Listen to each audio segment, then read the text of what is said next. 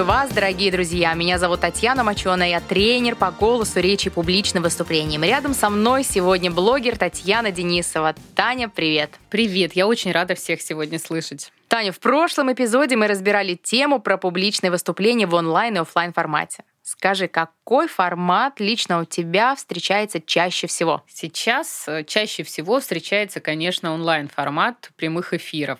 Но до этого было, наверное, пополам и офлайна, и онлайн. А где ты испытываешь больше всего стресса? Когда одна вещаешь на камеру в телефоне или когда приходишь это делать вживую, работая перед реальной публикой? Я больше испытываю стресса, когда выступаю публично, потому что видно глаза людей, и начинается у меня какой-то мандраж, у меня дрожат колени, и кажется, что а вдруг меня сейчас закидают тухлыми помидорами. А когда в онлайн-формате я вижу себя в камере, а я к себе хорошо отношусь, поэтому мне как-то проще и легче. И, наверное, еще такой психологический момент. Если мне там начнут писать, я могу проигнорировать. А проигнорировать вопросы зала вот в реальном времени я не смогу. Мне кажется, я знаю, какая будет тема нашего следующего эпизода, и я думаю, мы обязательно к этому вернемся вернемся. А сегодня давайте еще поговорим про форматы выступлений, да, и, собственно, про то, какими можно пользоваться правилами для того, чтобы выступление в обоих случаях для вас было классным и интересным. Для себя я обозначила, что нужна подготовка для обоих форматов, причем заблаговременно. Если в прошлом эпизоде мы говорили про тему, структуру выступления, базовую стойку спикера, то теперь мне хочется уделить внимание техническим моментам, без которых ну никак нельзя себя чувствовать успешным спикером. Как ты думаешь, о чем сегодня пойдет речь? Ну, мне кажется, наверное, э, речь пойдет в первую очередь о том, что должен быть приготовлен текст, и речь должна быть все-таки отрепетирована. И второе, очень важно, как э, выглядит спикер. То есть э, спикер должен быть отдохнувшим, опрятно одетым. Наверное, вот внешняя картинка тоже очень много значит. В принципе, ты рассказала очень важные вещи, но я хочу сегодня поговорить как тренер по голосу и речи, вот именно о технических моментах, которые связаны со звукоизвлечением. И сегодня расскажу про пять важных этапов физической подготовки к любому выступлению. И первое, с чего я рекомендую начинать, это дыхание правильное диафрагмальное. Более подробно мы рассказывали о нем в предыдущих выпусках, поэтому сейчас уж отдельно останавливаться не буду. Но наш голос — это в первую очередь звукоизвлечение на выдохе. Поэтому, когда мы умело используем этот ресурс, то наша речь выглядит красиво, убедительно, без громкого добора воздуха и собачьего дыхания при волнении. Тань, вот расскажи, как у тебя обстоят дела с дыхательными практиками? Используешь их осознанно или нет? Постоянные дыхательные практики не использовала, но я о них знала. И когда мы проговорили в предыдущем эпизоде, об этих дыхательных практиках, я стала их использовать. И стараюсь э, дышать правильно каждый день. И, во-первых, это и успокаивает, настраивает, и, естественно, вот голос становится более красивый, низкий, приятный. Круто. Вообще дыхание — это действительно залог успешного не только выступления, но и общего самочувствия. Ну а вторым шагом предлагаю поработать немножко с телом, а именно с телесными зажимами. Почему это важно? Потому что когда мы звучим, наш голос пролетает через все тело.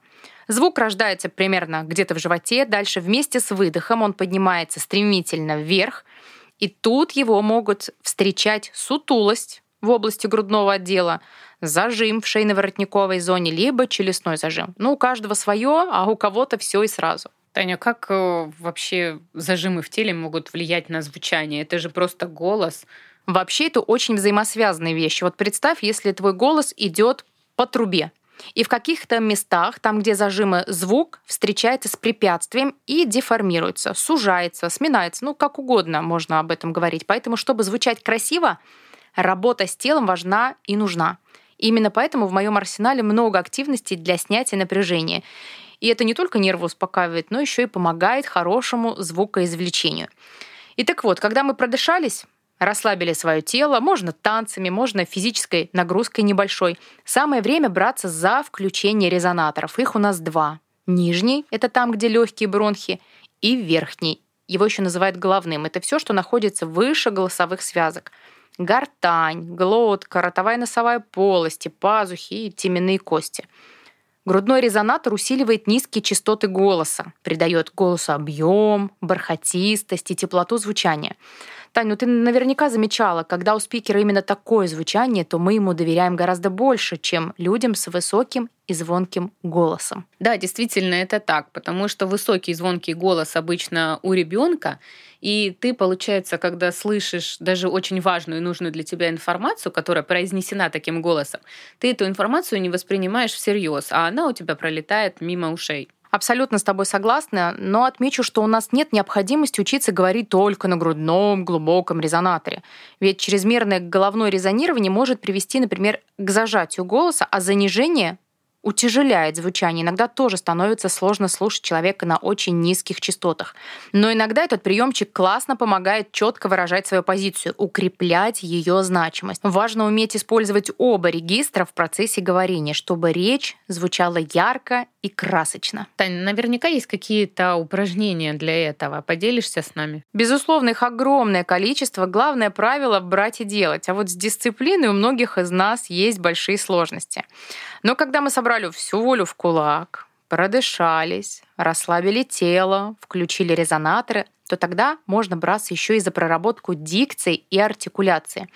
Чтобы включить резонаторы, мы тоже в прошлых выпусках говорили про упражнение, которое называется мычание. Так что если кто пропустил, обязательно вернитесь и послушайте. Оно очень классно развивает грудной резонатор. Но сейчас я хочу как раз-таки проговорить про дикцию, артикуляцию и обозначить, почему это важно.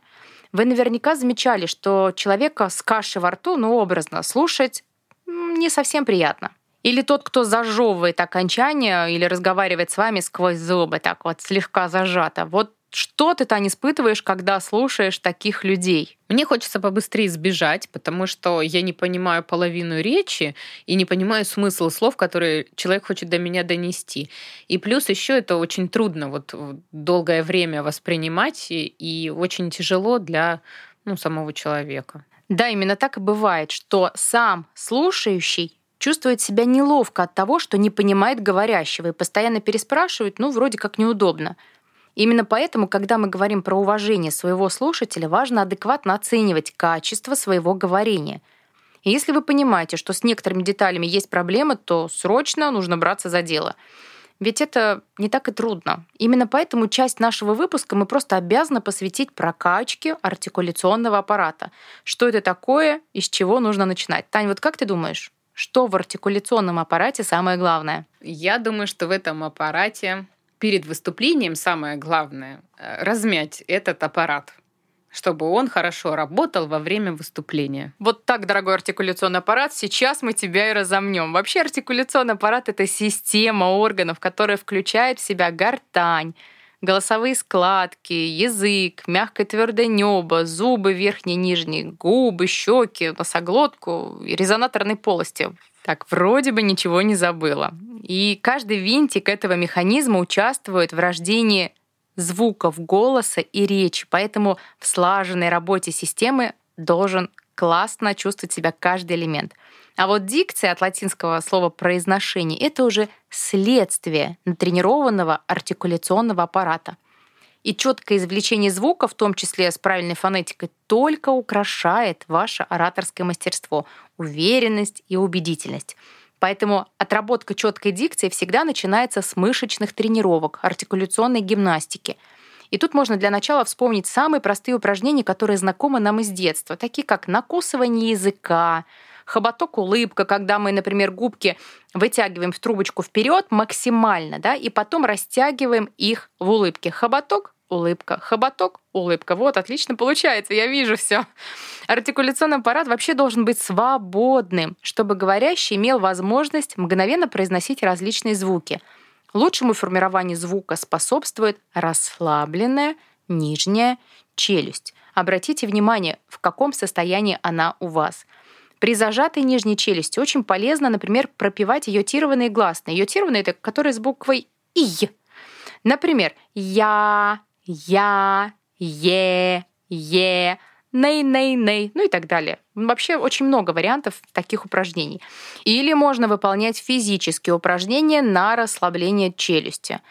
Жаль, что в аудиоформате их не продемонстрируешь, но я тебе обязательно, Тань, покажу. Да, в аудиоформате, конечно, это сложно, но я уже попробовала сделать и хоботок, и улыбку, и вроде бы расслабила всю челюсть, э, могу даже пропеть я, е, ней-ней-ней. А еще смотри, можно что сделать. Прям берешь ладонь, два пальца, указательный большой, захватываешь свою нижнюю челюсть и начинаешь рукой выполнять движение вверх-вниз, раскачивающее.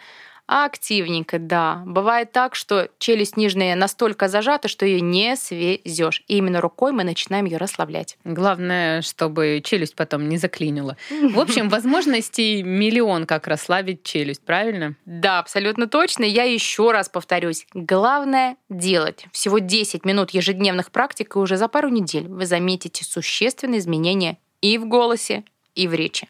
Вы просто задумайтесь, что в речи заложен огромный потенциал, и чтобы проявлять его, нужно всего лишь помочь себе натренировать этот навык. И зная, как управлять своим голосом, как работать с волнением и дрожью, зажатыми связками, вы любое свое выступление можете усилить качественной подачей. Ведь кому мы доверяем больше всего? М?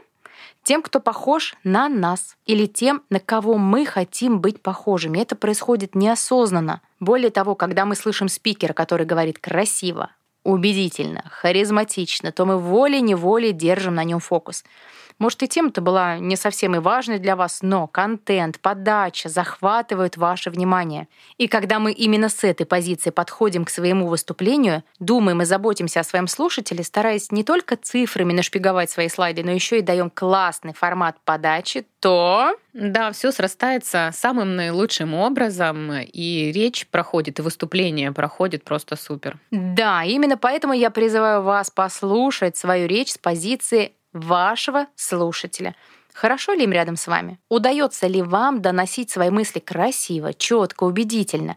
Хороша ли подача, звучание?